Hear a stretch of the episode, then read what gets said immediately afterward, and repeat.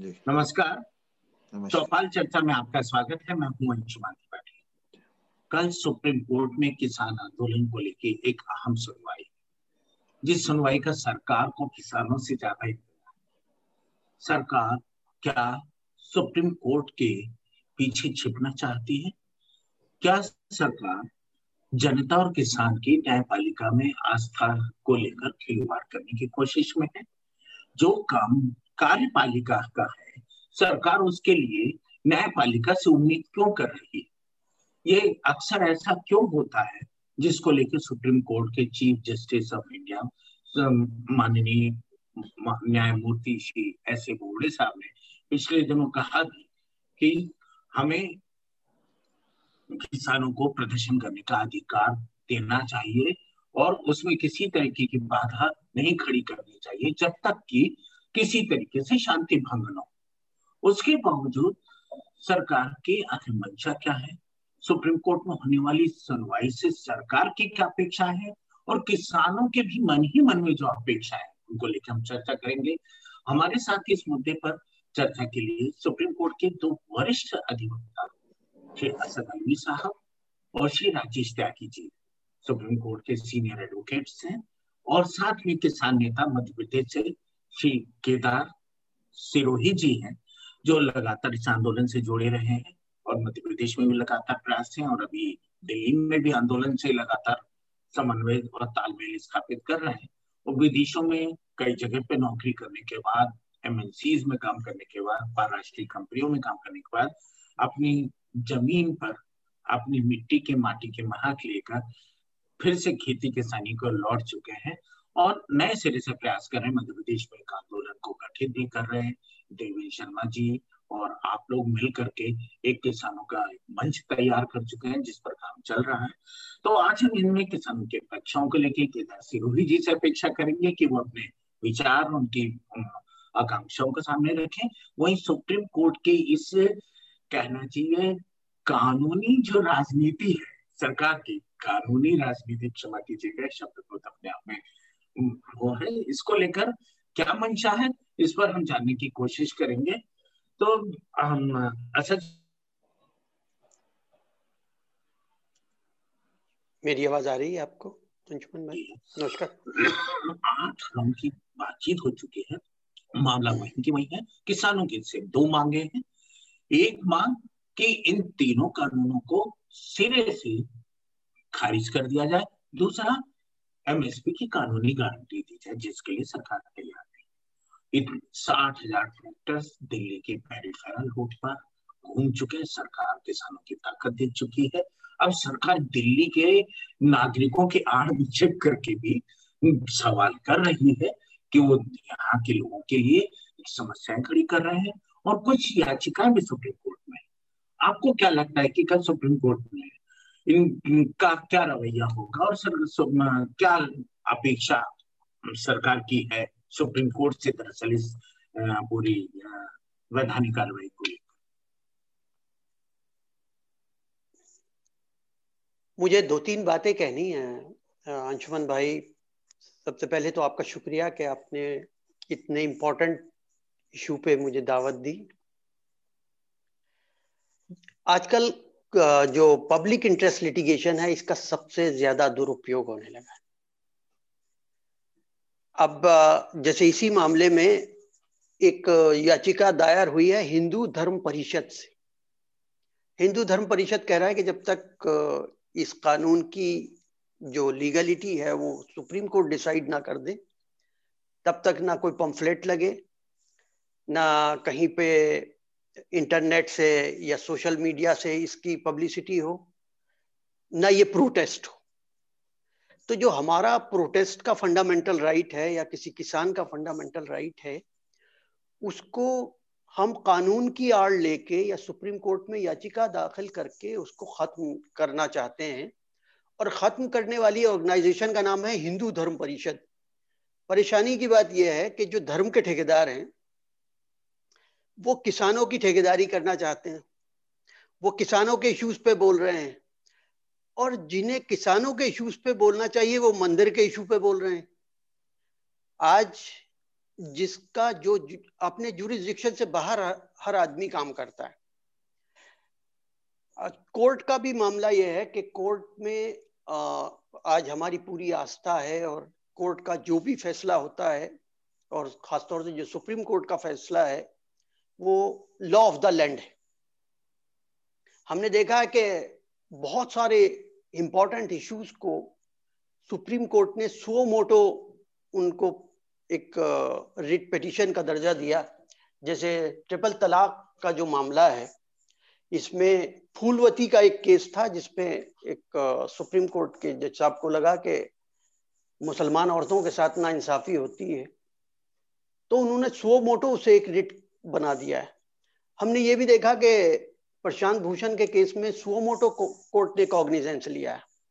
लेकिन जब किसानों का मामला आता है इतना इम्पोर्टेंट इशू है पूरा हमारा कृषि प्रधान देश है वहाँ पे हमारी सुप्रीम कोर्ट और तो, कोर्ट से ये अपेक्षा होती है कि इस पे सो मोटो कुछ ना कुछ ज़रूर होना चाहिए था। लेकिन अब ऋषभ शर्मा कहते हैं कि हमारी जो प्रोटेस्ट जो हिंदुस्तान में किसान कर रहे हैं, उससे जो राजमार्ग अवरुद्ध हो गए हैं, उन सारे राजमार्गों को खोला जाए और वो पिटिशन के थ्रू सुप्रीम कोर्ट में आ गए।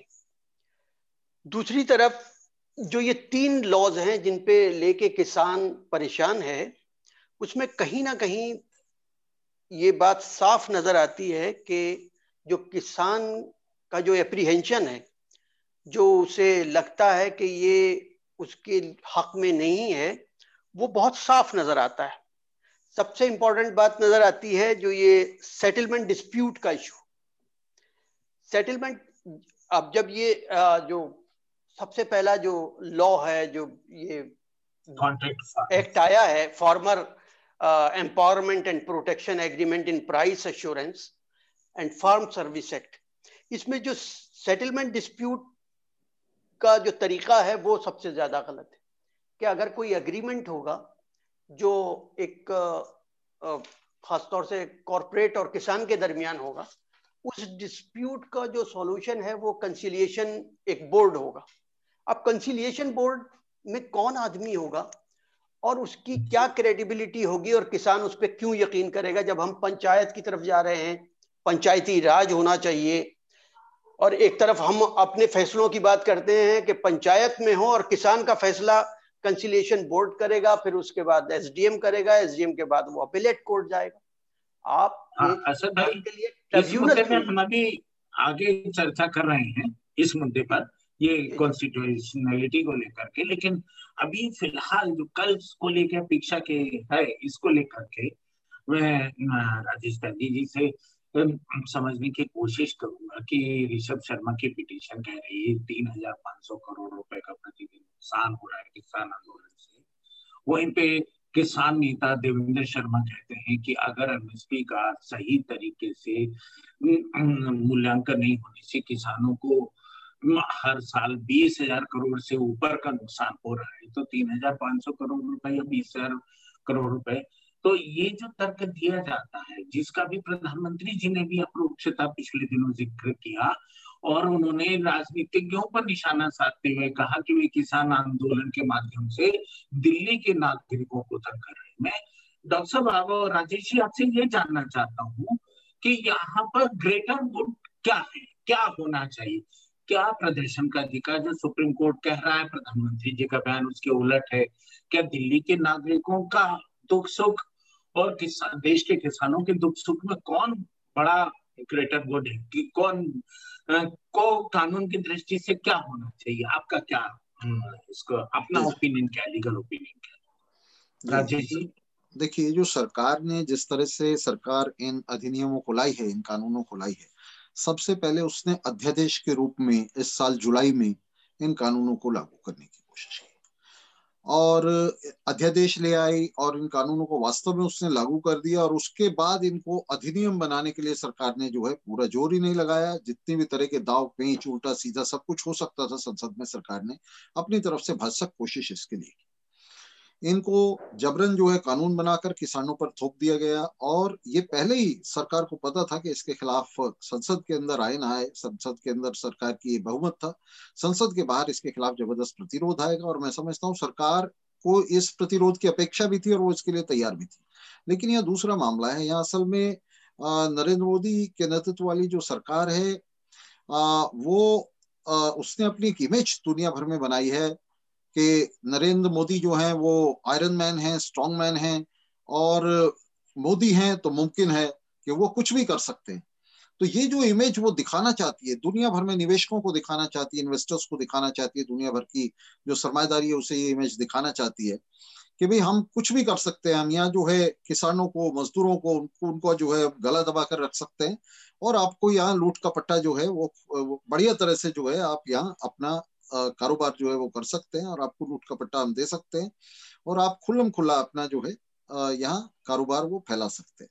खास तौर से जो एग्रो बिज़नेस है, उसके लिए खुला न्योता मोदी सरकार जो है वो राष्ट्रीय अंतर्राष्ट्रीय पूंजी को दे रही है, विशेष रूप से अंतर्राष्ट्रीय पूंजी को जो है, ये खुला न्योता दिया जा रहा है और उसको खेती के अंदर घुसने के लिए, खेती के अंदर घुसपैठ के लिए पूरी तरह से दरवाजों को फाटक को जो है खोला जा रहा है।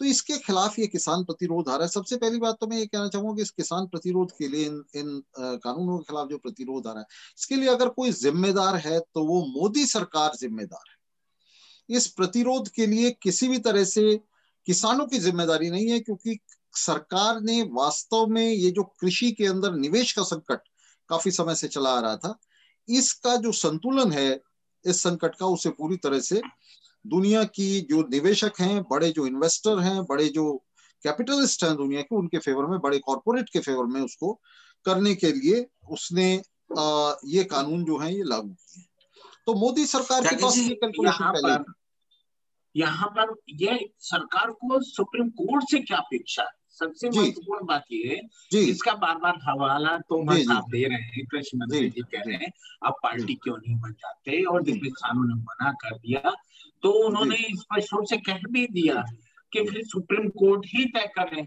हम्म? यानी अब सरकार के किसानों की किस्मत नहीं तय करेगी। सरकार की किस्मत किसानों ने तय की थी उनको दोबारा सरकार में बिठाया था।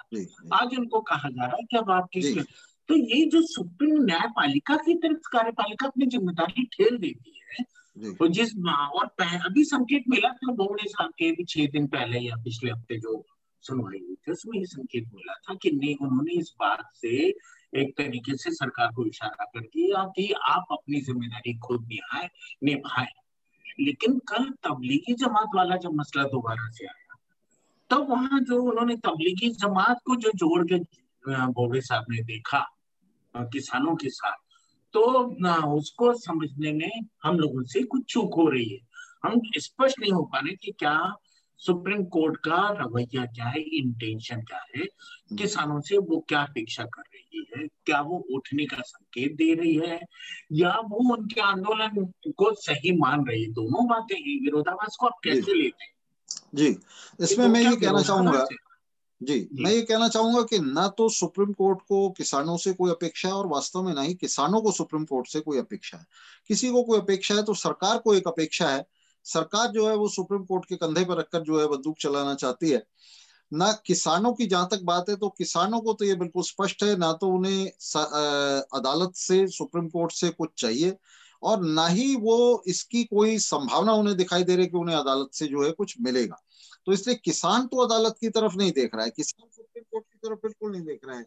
मैं आपको बता दूँ, मेरी बहुत सारे किसान नेताओं से जो इस बीच में बात होती रही है और किसानों से भी हमने बहुत सारे इंटरव्यू किए हैं और बहुत जगह हमने बातचीत की है। मुझे तो ये बात बिल्कुल स्पष्ट है कि किसानों को तो रत्ती भर भी कोई अपेक्षा, और वो तो देख ही नहीं रहे हैं, जो कल की सुनवाई है, इसकी तरफ़ किसान नहीं देख रहे हैं, किसान संगठन नहीं देख रहे हैं, किसी तरह की कोई अपेक्षा नहीं।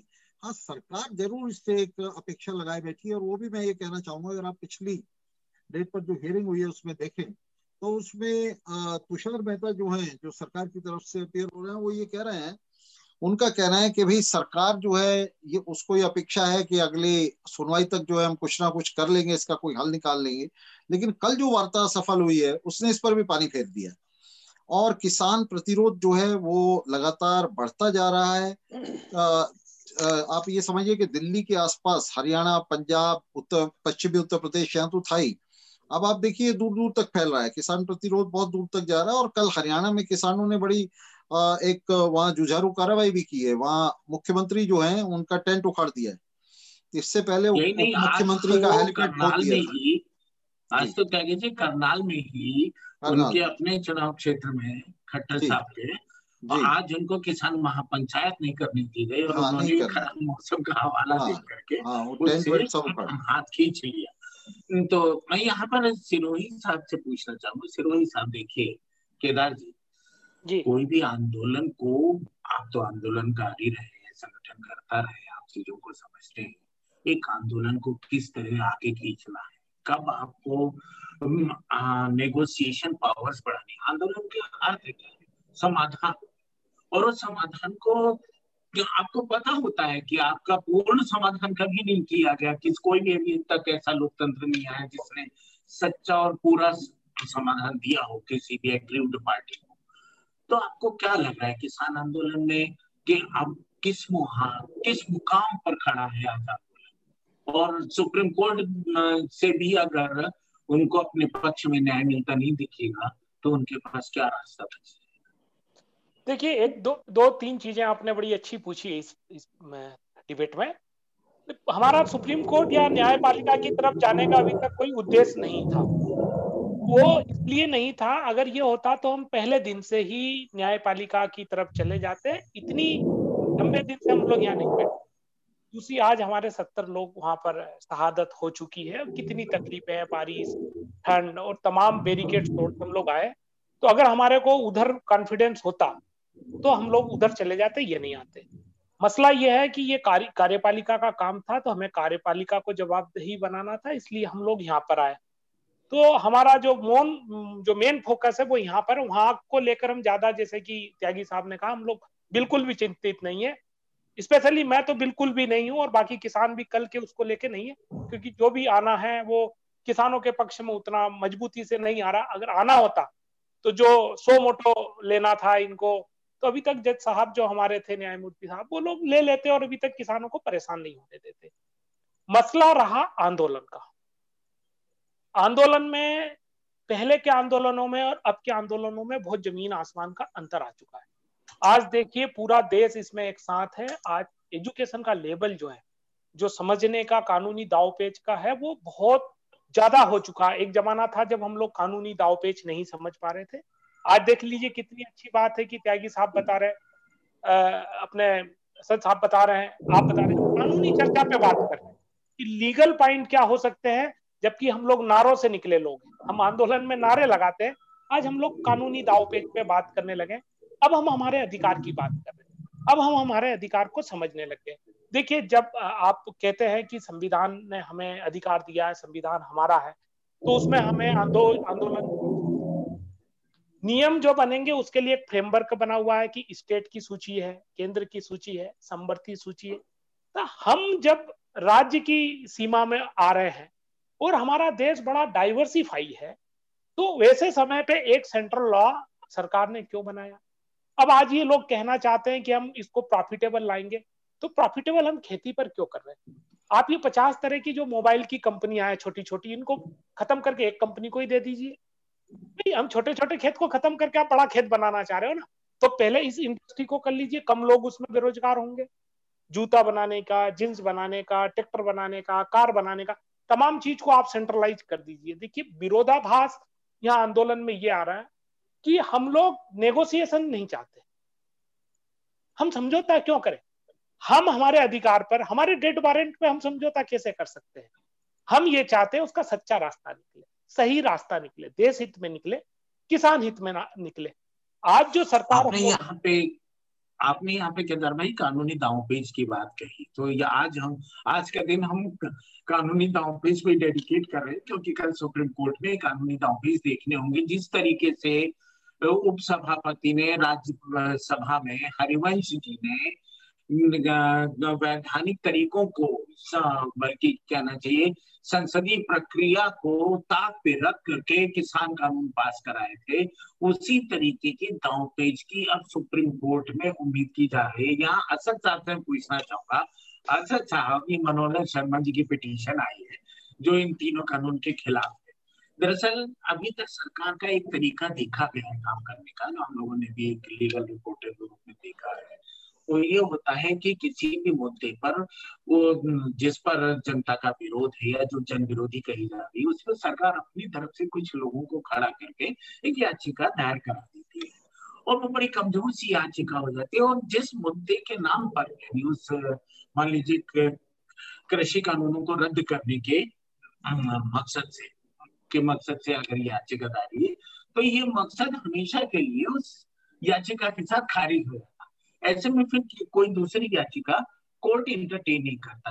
क्या आपको क्या लगता है ये ये बात कहाँ तक सही है असद साहब? और क्या इस तरीके का इस्तेमाल इस मामले में भी होने की आशंका है? बिल्कुल, बिल्कुल, लगता है मुझे लगता है कि ये जो पब्लिक इंटरेस्ट लिटिगेशन है और खास तौर से आ, किसी भी कानून को खत्म करने का सुप्रीम कोर्ट का जो अधिकार है वो ये है कि कोई भी कानून अगर अनकॉन्स्टिट्यूशनल डिक्लेयर कर दिया जाए तो वो कानून खत्म किया जा सकता है। लेकिन अगर हम इस कानून को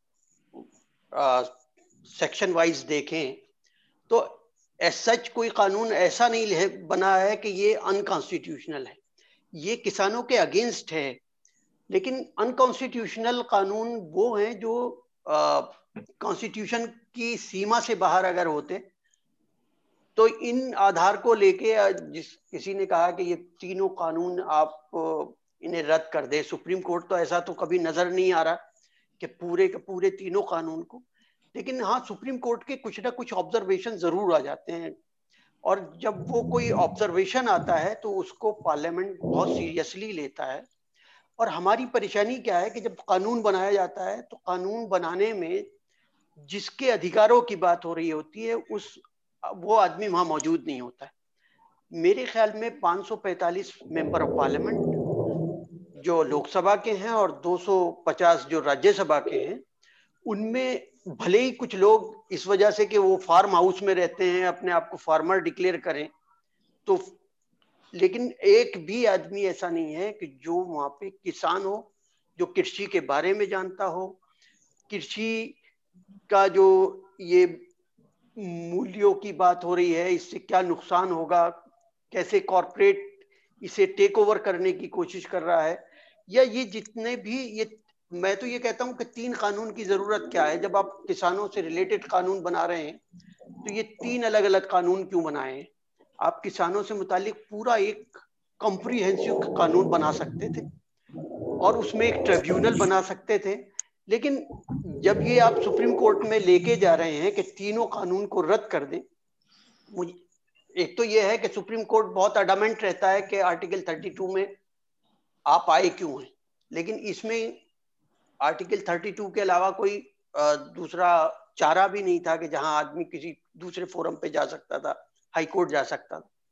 लेकिन अगर ये सुप्रीम कोर्ट उस याचिका को रद्द कर देता है तो पूरा मैसेज ये जाएगा कि आज सुप्रीम कोर्ट ने इन तीनों कानून को अप्रूवल दे दिया है। और जिस दिन सुप्रीम कोर्ट किसी कानून को अप्रूवल तो हम कार्यपालिका से हारे हुए हैं, उधर सुप्रीम कोर्ट से भी हार गए हैं। तो उस वक्त जो ये प्रोटेस्ट है, ये बहुत बेमानी हो जाएगा और प्रोटेस्ट का भी एक उम्र होती है, कोई बहुत ज़्यादा मेधा पाटिकर जैसे लोग यहाँ मौजूद हैं जो एक आध आंदोलन को बहुत लंबा चला सकते हैं। लेकिन जहाँ हज़ारों लोगों का प्रोटेस्ट होता है वो एक वक्त पे आके बहुत ज़्यादा कमज़ोर हो जाता है क्योंकि उसकी बहुत सारी मजबूरियाँ होती हैं। आप बिल्कुल सही फरमाया आपने। यहाँ पर एक सवाल मैं ज़रूर ये जानना चाहूँगा अपने राजेश त्यागी जी से अपने साथी से कि किसानों को क्या दिक्कत हो सकती है? क्यों सरकार दबाव बना रही है कि आप क्यों नहीं पार्टी बन जाते उनकी मंशा क्या है? क्या किसानों का कहना नहीं साहब, ये हम तय करेंगे कि हमें सुप्रीम कोर्ट कब जाना है और कैसे जाना है, कब पार्टी बनना है। लेकिन यहाँ सरकार की जो छल, किसान के साथ छल करने की जो प्रवृत्ति और मंशा है, वो नज़र आ रही है। तो क्या क्या इसके पीछे क्या लीगल दाव पेच है? साहब, आपको मैं पहले राजेश जी से पूछता हूँ, फिर आपसे भी ओपिनियन लूँगा। राजेश जी थोड़ा सा आपने इस बात पर ध्यान दिया होगा कि आखिर सरकार की क्या मंशा हो सकती है जो किसानों को कह रहे हैं कि आप भी पार्टी बन जाए, सुप्रीम कोर्ट की ज़रूरत जी। देखिए, सरकार बहुत शुरू से ही, सरकार का ऐसा कोई इरादा नहीं था कि इन कानूनों को जो खच्चों वो लागू करेगी। सरकार ने जब ये कानून बनाए हैं बहुत सोच समझ करके जो हमें दिखाई दे रहा है कि सरकार ने इसमें बहुत सारे कॉर्नर्स ऐसे रखे हैं जिसके ऊपर सरकार पहले से ही तैयार है कि अगर होगा तो हम यहाँ जो है पीछे हट जाएँगे। जैसे एमएसपी पे वास्तव में मैं आपको बताऊँ तो सरकार पीछे हट रही बैक ट्रैक कर रही है सरकार। और यहाँ मामला यह है कि जो किसान संगठन है, किसान संगठनों ने ये बात बहुत ही स्पष्ट रखी है शुरू से कि भाई हम इसके ऊपर कोई बात करने के तैयार नहीं है। किसी तरह के प्रस्ताव पे हम विचार करने के लिए तैयार नहीं है। बहुत ही सीधी सी बात उन्होंने रखी है कि, कि तीनों कानून ये वापस लें बल्कि साढ़े तीन कानून बिजली कानून में भी जो संशोधन है वो भी वापस लें। तो आ, बहुत सारी बातों के ऊपर सरकार ने प्रस्ताव भी दिए सरकार ने कहा कि हम पीछे हटने के लिए तैयार इन पे समझौते के लिए तैयार हैं। तो अब सरकार जो है वो इसको मिडवे एक समझौता चाहती है। कि जिसके ऊपर ये का, कानून तो बने रहे इनके वो प्रावधान बने रहे जिनको सरकार नहीं बदलना चाहती जिनके ऊपर सरकार पीछे नहीं हटना चाहती और कहीं आकर के इसके ऊपर जो है कोई समझौता हो जाए तो उस समझौते के लिए सरकार सुप्रीम कोर्ट को एक मीडिएटर के तौर पर इस्तेमाल करना चाहती सुप्रीम कोर्ट किसी तरह का मीडिएशन प्रपोज कर दे सुप्रीम कोर्ट किसी उसमें मीडिएट जैसे सुप्रीम कोर्ट ने आपको याद होगा शाहीन बाग की केस में भी किया था तो मीडिएटर से अपॉइंट कर दिए थे तो इस तरह से सरकार चाहती है कि किसी तरह से कुछ बहला के फुसला के किसान आंदोलनों को बातचीत में जो है सुप्रीम कोर्ट के ज़रिए जो है ले, ले आया जाए। तो सरकार चाहती है किसी तरह से जो किसान है किसान नेता है वो वहाँ करके खड़े हों सुप्रीम कोर्ट में। और इसमें भी मैं आपको बता दूँ बहुत सारे नेता किसानों के ऐसे मैं नाम नहीं ले रहा हूँ आपके चैनल पे किसी का बहुत सारे नेता ऐसे हैं जिनके साथ सरकार की बहुत अच्छी एक तरह से गठजोड़ है। तो सरकार अगर सुप्रीम कोर्ट के अंदर किसान संगठन एक बार आ जाते हैं तो सरकार उन नेताओं का बड़ा बेजा इस्तेमाल जो है सुप्रीम कोर्ट में कर सकती है। और उन नेताओं के ज़रिए उन्हीं किसान नेताओं की एक कमेटी बनाई जा सकती है उनको रखा जा सकता है और उस तरह से सरकार जो इसको फिजल आउट कर सकती है जो जो पीजेड मूवमेंट है। तो सरकार इस चक्कर में है। सरकार की जो है बड़ी जितने भी पैतरे सरकार इसमें खेल सकते हो सब किसान आंदोलन में खेल रही है। मुझे लगता है इतने लंबे समय में 2014 में नरेंद्र मोदी की सरकार बनी थी इतने लंबे समय में अगर कोई सबसे सीरियस कोई चुनौती मोदी सरकार को आई है तो किसान आंदोलन की तरफ़ से आ रही है। और सरकार की अपेक्षा के भी जाड़े के मौसम में ये किसान आंदोलन पीछे हट जाएगा किसान नेताओं को मैनेज करके वो पीछे हटालेगी ये सब जो है सब आपने देखा किस तरह से आ, सब धीरे धीरे जो है वो निराशा में बदलती चली गई है। हरियाणा में उन्होंने एक एक कार्ड खेला उन्होंने एस का मुद्दा उठाया पश्चिमी उत्तर प्रदेश में टिकैत साहब से उन्होंने मुद्दा उठवाया जा, जातिगत मुद्दा उठवाया लेकिन कुछ हो नहीं सका। किसान आंदोलन जो है वो फैलता जा रहा है आगे बढ़ता जा रहा है और सरकार के लिए बड़ा बड़ी एक चुनौती बन के किसान आंदोलन उभर रहा है। तो सरकार के पास जो आखिरी रास्ता अब सरकार को दिखाई दे रहा है वो ये दिखाई दे रहा है कि किसी तरह से सुप्रीम कोर्ट को एक मीडिएशन का एक मंच बनाकर किसान नेताओं को किसान संगठनों को उसमें ज़बरदस्ती घसीट लिया जाए। दबाव बनाया जाए और उनको मनवाया जाए सुप्रीम मनवाया जाए किसी जैसा कि शाही और एक तरीके का एक मुखौटा लगा के मैं यहाँ सिरोही साहब से पूछना चाहूँगा सिरोही साहब जब ये मुद्दा कल उठा आठ दौर की बेनतीजा बातचीत से थका और बीजेपी की बीजेपी सरकार की थकाओ और भगाव की रणनीति से उब चुके परेशान हो चुके सर्दी में इस बारिश में जिस तरीके से सत्तर साथियों के जिनमें से चार कश्मीरा सिंह, अमरजीत सिंह, अमरप्रीत सिंह, बाबा राम सिंह, चार लोगों की खुदकुशी के दर्द को झेलते हुए नौ रोते हुए नौजवान सिंह वो बॉर्डर और टिकरी बॉर्डर पर, तमाम बॉर्डर पर दिख रहे जिस तरह दिखाई देता है, जिस हृदय द्रावक दृश्य होता है, केदार जी। इस हालात में कल ये जब सवाल उठा कि अगर सुप्रीम कोर्ट उनसे उठने के लिए दबाव बनाता है तो किसान नेता उनका अप्रत्यक्ष रूप से यही कहना था कि अब वो सुप्रीम कोर्ट के कहने से भी नहीं उठेंगे, क्योंकि वो सरकार के रवैये से बेहद आहत है। तो सिरोही साहब, आपको क्या लगता है, ये अब किस किस दिशा में जा रहा आंदोलन? क्योंकि सरकार भी यही चाहती है कि इनको कहीं पर खालिस्तानियों का अर्बन नक्सलों का और खासतौर से वामपंथी होने का आरोप लगाए, क्योंकि आरएसएस के अलावा कोई इतना संगठित उन्हें नज़र नहीं आता। और इसीलिए उनका पहला दुश्मन वामपंथ होता है, क्योंकि वो भी कार्टर बेस्ड है, ये भी कार्टर बेस्ड कांग्रेस को तो कहीं गिना ही नहीं जाता, क्योंकि वो मास बेस्ड पार्टी है। आओ तो क्या ना हो तो क्या जैसी बात है उनके साथ। सरोज सर, इस आंदोलन को कहाँ तक आप ले जा सकेंगे? और सुप्रीम कोर्ट ये सुप्रीम कोर्ट ने, के आदेश की अवहेलना करने की जैसी परिस्थितियाँ भी खड़ी हो सकती हैं क्या?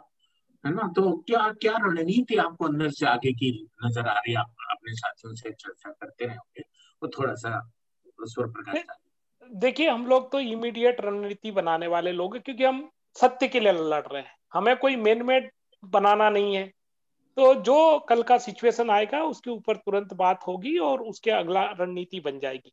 कम्युनिकेशन आज की तारीख में बहुत तगड़ा है, इसीलिए जो हिंदू धर्म परिषद जिनका ज़िक्र किया है, वो रोकना चाहती आज हम, हमारे डिजिटल प्लेटफॉर्म पे ज़्यादा ज़्यादा सक्रिय हो गए।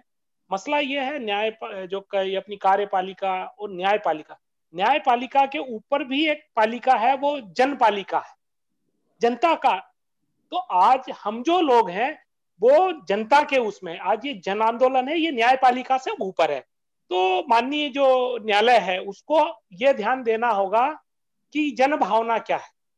तो हमारी जो भावना होगी, उसको न्यायालय ने भी मानना चाहिए, क्योंकि हर के ऊपर एक ने कोई बंदी, एक ने कोई बात करने की जगह होती है। तो देश चलता है जन भावना से। आंदोलन चल रहा आज जन भावना से। आप देखिए, अगर ये एक छोटा सा आंदोलन होता तो किसानों का आंदोलन तो एक किराने की दुकान की तरह होता है, इधर से माल उठाओगे तो उधर की तरफ़ कुछ दूसरा निकल जाएगा। पहला ये आंदोलन है जो सिस्टमेटिक है, शांतिपूर्ण है और दो तीन उद्देश्यों पर ही है, जबकि हमारी समस्या तो लाखों और इन पूरी बातों को पूरा देश का जो एक अच्छा बुद्धिजीवी वर्ग है, उसने एक्सेप्ट किया कि किसान सही है।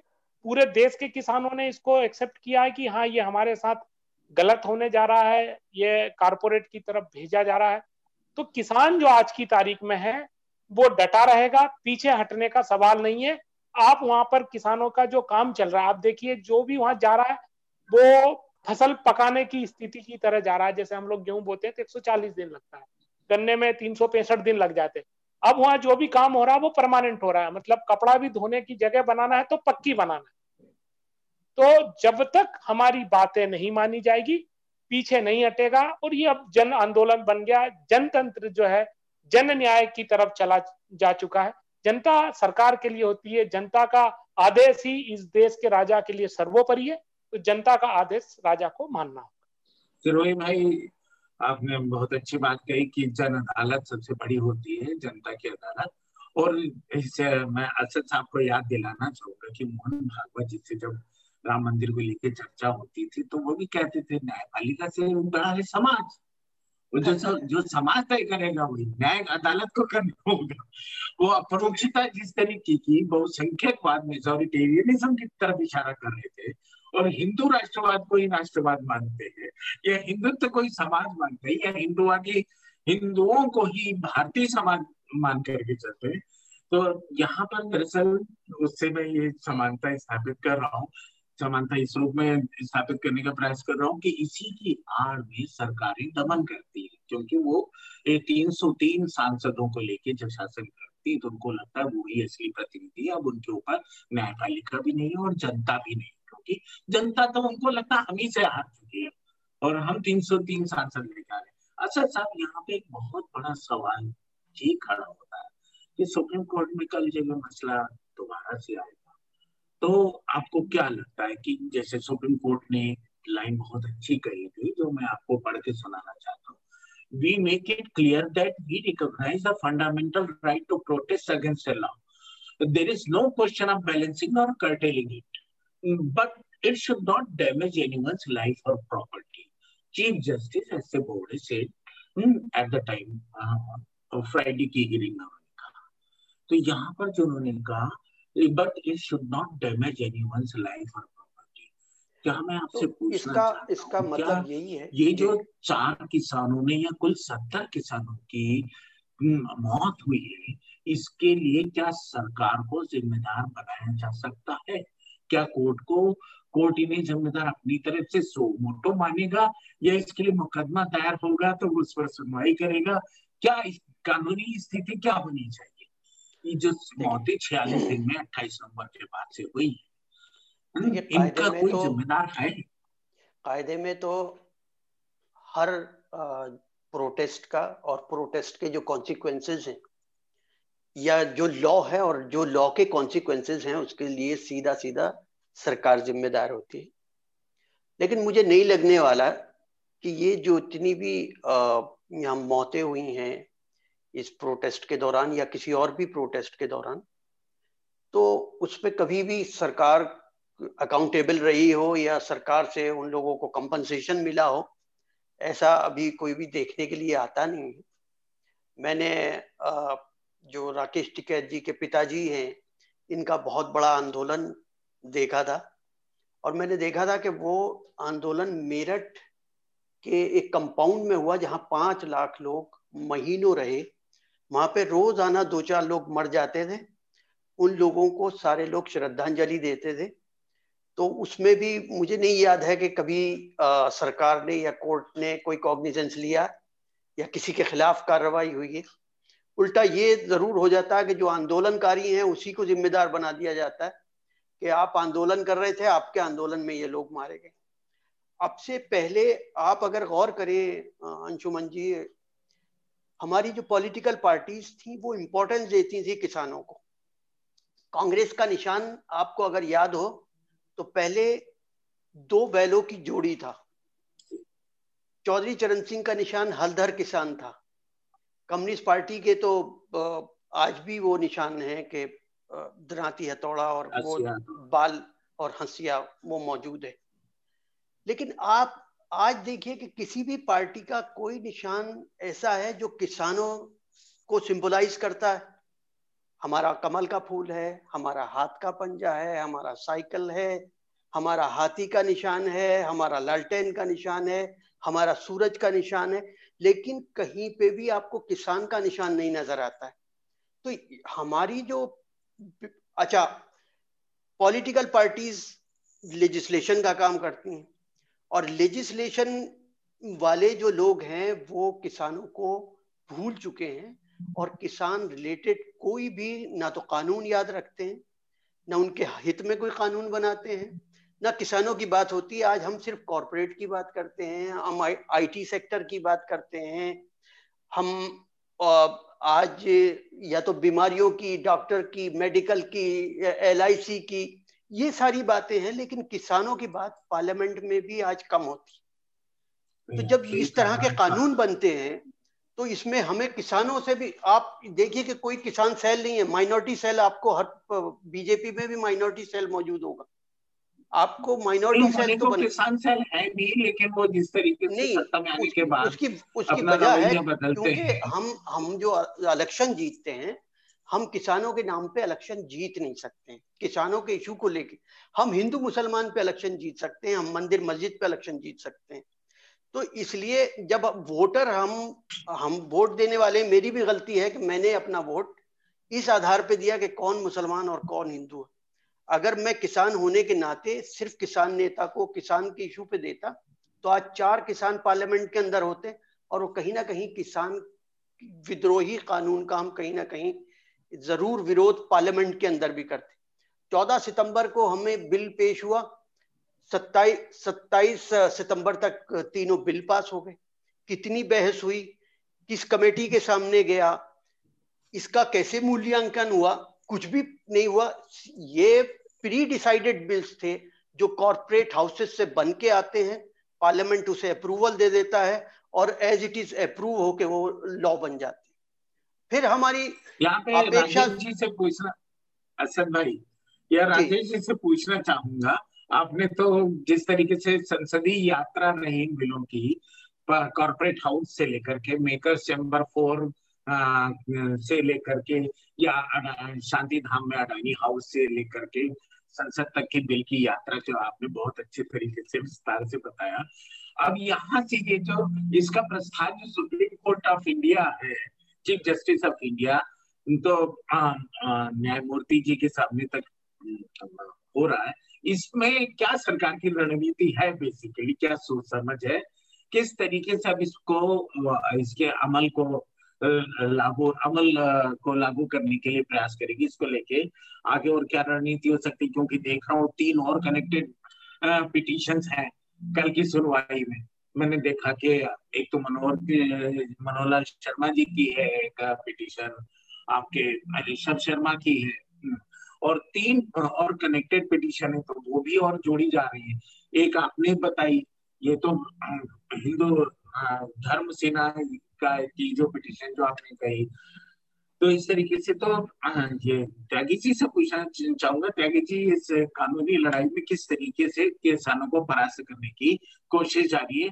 इस पर एक संक्षिप्त में दे क्योंकि समय आपके आपके पास कम है और बाकी साथियों के पास कम है तो मैं संक्षिप्त में आप तीनों से एक टिप्पणी लेते हुए समाप्त करूँगा। जी।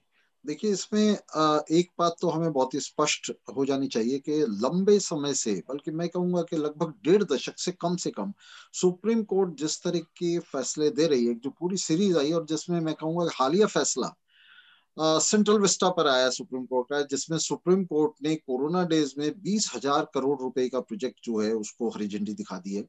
तो इस सब के चलते जो आ, किसानों का आ, विश्वास सुप्रीम कोर्ट में हो सकता था वो अब नहीं है। उनके एक तरह से इल्यूजन्स भ्रम जो है सुप्रीम कोर्ट में वो टूट चुके हैं। और जैसा मैंने पहले भी कहा कि किसान किसी भी तरह से इसमें सुप्रीम कोर्ट से कोई अपेक्षा रख के नहीं चल रहे हैं।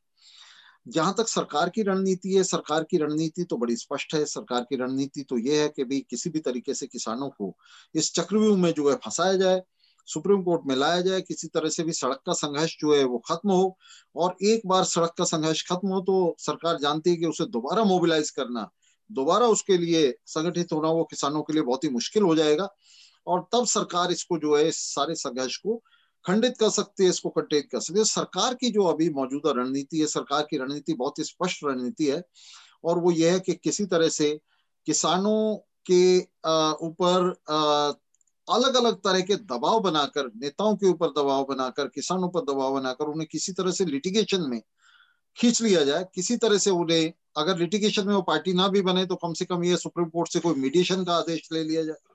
कि भी ने, नेताओं के साथ मीडिएशन कर लो और वहाँ उन्हें खींच लिया जाए।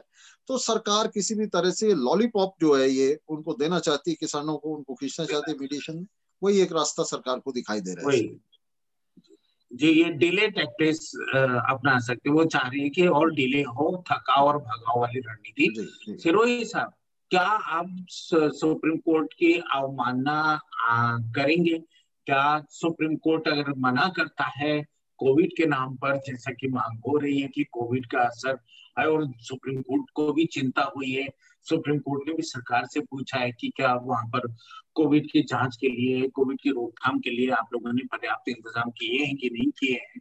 तो उसकी चिंता को देखते हुए और पिटिशन को देखते हुए अगर मान लीजिए ऐसा होता है, हालाँकि इस किंतु परंतु चलता नहीं है। न्यायपालिका का मामला है सब्सिडी से सारा मसला लेकिन चूँकि क्या सुनाई आप लोगों का क्या रवैया रहेगा सुप्रीम कोर्ट की न्यायपालिका में आस्था रखते हुए उनके फैसलों को स्वीकार करेंगे या क्या क्या रास्ता अपनाना चाहेंगे? वहाँ हम किसी की अवमानना करने या किसी को छोटा दिखाने के लिए नहीं गए। हम तो हमारी बात रखने गए हमारे अधिकार को मांगने गए और जो मांग रहे हैं वो तथ्यात्मक है और पूरा देश उसको जानता है वो किसान हित में सरकार अगर चाहती है कि मध्यस्थता हो तो पिछले जो सत्तर, बहत्तर घंटे हमारी जो नौ दो, दौर में बात हुई है, वो मध्यस्थता पे तो हुई है। तो सरकार ने न्यायपालिका ने सरकार को डांटना चाहिए कि आपने इतने हल्के ब्यूरोक्रेट्स क्यों रखे हैं? अयोग्य मंत्री क्यों रखे हैं? कि नौ वार्ता में भी आप किसानों को नहीं समझा पाए और उनसे समझ पाए। अगर इन इफिशियंसी के लोगों को अगर रखा जा रहा तो न्यायपालिका ने तो इनके ऊपर डांटना चाहिए, सरकार को तुरंत फटकार लगानी चाहिए, जैसे कई बार पहले लगाई है। और तुरंत मंत्री और ये जो ब्यूरोक्रेट जो हैंडल कर रहे हैं, इनको बदलना चाहिए और दो घंटा समय देकर वार्तालाप को खत्म, जो भी निष्कर्ष निकले वहाँ पर, वो निकलवाना चाहिए। मेरा ये मानना है। साहब, बहुत शुक्रिया। मैं असद साहब से आखिरी सवाल जो बहुत गंभीर मुद्दा उठा रहे थे वो। धर्म का और आस्था का। जिस तरीके से मैं एक चीज़ यहाँ उनसे पूछना भी चाहूँगा, जैसे न्यायपालिका के प्रति आस्था को दाव पे लगाना ये कहाँ तक सही है? इस तरीके से इस मामले पे जैसा कि रंजन गोगोई जी ने राम मंदिर के समय फैसला दिया। आस्था को भी उतना ही महत्व दिया था लोगों की निजी आस्था को। और जहाँ पे न्याय और न्याय की तराजू को उन्होंने महत्व नहीं दे करके बल्कि उन्होंने लोगों की आस्था का विषय को महत्व दिया था। यहाँ पर मैं सच आपसे पूछना चाहूँगा, सरकार बार बार न्यायपालिका के पीछे छिप करके जिस तरीके से काम करना चाहती है, इस पर न्यायपालिका क्यों नहीं संज्ञान लेती और इसका वो पूरे के पूरे जो वैधानिक ढांचे पर या कहना चाहिए जुडिशियरी के प्रति फेथ पर क्या असर पड़ रहा है? हाँ मुझे लगता है कि न्यायपालिका की, आज अगर किसी की क्रेडिबिलिटी किसी इंस्टीट्यूशन की हमारे भारत में बाकी है तो वो न्यायपालिका की लेकिन कुछ बातें हैं, क्योंकि आज सारी बातें पब्लिक डोमेन में आ जाती छोटे छोटे मामले हम सोशल मीडिया पे देखते हैं। तो न्यायपालिका को हमेशा ये सवाल उठता है कि क्या न्यायपालिका की आलोचना की जा सकती है? कुछ लोग बड़े खुल के उसकी आलोचना करते हैं। मैंने इस आंदोलन के दौरान भी कई लोगों को देखा है। मैं तो खैर पूरी आस्था रखता हूँ और मैं उस न्यायपालिका का एक छोटा सा वकील होने के नाते उसका एक पार्ट हूँ। लेकिन मुझे ये लगता है कि हमारे न्यायपालिका में जो रिटायरमेंट के बाद जो असाइनमेंट दिए जाते हैं और वो सरकार द्वारा दिए जाते हैं, वो हमेशा के लिए बंद होने चाहिए। अरुण जेटली जी ने पार्लियामेंट में एक बार ये कहा था कि न्यायपालिका में जो ये जॉब क्रिएशन का काम है, या तो कभी कभी ऐसा होता है कि जजेस खुद ही उसे जॉब क्रिएट कर लेते हैं कि भाई नहीं, ये जो रिटायर्ड जजेस हैं, इन्हें कमीशन के लिए अपॉइंट कर दिया इंक्वायरी कमीशन वो बंद होना चाहिए। उससे कहीं ना कहीं न्यायपालिका में एक परेशानी ये हो जाती है कि हम वहाँ पे बैठे हुए जो जजेस हैं, जिन पे हमारा पूरा फेथ है, वो भी कहीं ना कहीं इंसान है। और ये जो रिटायरमेंट का भय है और जो अपनी लाइफ को सेटल करने का एक तरीका है रिटायरमेंट के बाद पोस्ट रिटायरमेंट अपॉइंटमेंट्स बंद होने चाहिए। इन चीज़ों को लेके कहीं ना कहीं सरकार जो भी सरकार होती है, वो प्रलोभन देने का कोशिश करती है। और मैं ये नहीं कहता कि प्रलोभन में आ जाते हैं, लेकिन मैंने देखा कि एक चीफ जस्टिस सत्या शिवम साहब को गवर्नर बनाया गया, रंजन गोगोई साहब को राज्यसभा में लिया गया। और ऐसे भी कई चीफ जस्टिस हैं कि जिन्हें कुछ पोस्ट दी गई और उन्होंने रेफ्यूज कर दी। तो मुझे नहीं लगता कि सरकार सुप्रीम कोर्ट को किसी भी सूरत से ब्लैकमेल करके अपने पक्ष में कोई बात ले सकती है, लेकिन ऐसी भी बहुत ज़्यादा कोई उम्मीद नहीं है कि ये जो तीनों बिल हैं या जो तीनों एक्ट हैं, इन्हें पूरा null and void supreme court declare करने वाला है। अगर ये जो एजिटेशन चल रहा है और इसमें बोबडे साहब चीफ जस्टिस ऑफ़ इंडिया ने अपना एक कंसर्न शो किया है कि क्या वहाँ पे कोविड से रिलेटेड इंतज़ाम हैं उससे बचने के। तो वो एक वैलिड है, लेकिन जब कोई प्रोटेस्ट होता है तो वो आदमी तो किसान तो सर पे कफन बाँध के आए हैं, उन्हें ज़िंदगी और मौत की लड़ाई लड़ रहे हैं, वो अपने फ्यूचर की लड़ाई लड़ रहे हैं। वो कोविड से या किसी सर्दी से, मुझे नहीं लगता कि कोई भय है। जहाँ तक पीसफुल प्रोटेस्ट की बात है तो पीसफुल प्रो, प्रोटेस्ट हमेशा एक फंडामेंटल राइट है कॉन्स्टिट्यूशनल राइट है डेमोक्रेसी का सबसे बड़ा राइट है। अगर पीसफुल प्रोटेस्ट ना होते तो आज हमें डेमोक्रेसी ना मिली हो, होती। मैं इकबाल का एक शेर पढ़ना चाहूँगा। उन्होंने किसानों के लिए कहा था कि जिस खेत से दहका को मयसर न हो रोजी, उस खेत के हर खोशे गंदुम को जला दो। देखा किसान को कहते हैं और खोशा यानी गेहूँ के दाने को कहते हैं। तो हमेशा किसान को हम हम देखते चले आए हैं कि किसी ना किसी परेशानी से दो चार होना पड़ा है। और इकबाल ने इसीलिए ये शेर कहा भी है, और किसान आंदोलन ये पहला आंदोलन नहीं है। मैंने प्रभाष जोशी का आंदोलन लोगों को याद होगा जो प्याज को लेके महाराष्ट्र में उन्होंने किया था। शरद जोशी। और जो टिकैत शरद जोशी। सॉरी सॉरी शरद जोशी साहब ने किया था। और ये टिकैत साहब ने किया बहुत बार। और दिल्ली के अंदर जो इतना बड़ा किसान आंदोलन सब इससे पहले जो सबसे बड़ा हुआ था वो टिकैत साहब ने किया था। जिसके बाद बोट क्लब को बंद कर दिया गया कि बोट क्लब पे कोई आ, भी आंदोलन नहीं होगा तो आ, हम यही तो उम्मीद कर हाँ। हम यही उम्मीद कर सकते हैं कि सुप्रीम कोर्ट आ, किसानों की समस्या के बारे में जुडिशली सोचेगा जिससे ना तो किसानों को नुकसान होगा और ऐसी भी कोई उम्मीद नहीं हुआ है कि वो उसका कोई जजमेंट ऐसा होगा कि जिसकी अवमानना करने की किसान को ज़रूरत पड़ेगी बहुत सुंदर। अच्छा साहब, आपकी बात के साथ ही मैं, आज के इस मुलाकात को एक विराम देना चाहता हूँ। जैसा कि राजेश जी ने भी पूरा सरकार की जो रणनीति है, जो सुप्रीम कोर्ट में उसको लेकर के खुलासा किया, जो उन्होंने भी एक अपनी स्पष्ट समझ रखी कि किस तरीके के कानूनी दावपेच इस्तेमाल किए जा सकते हैं।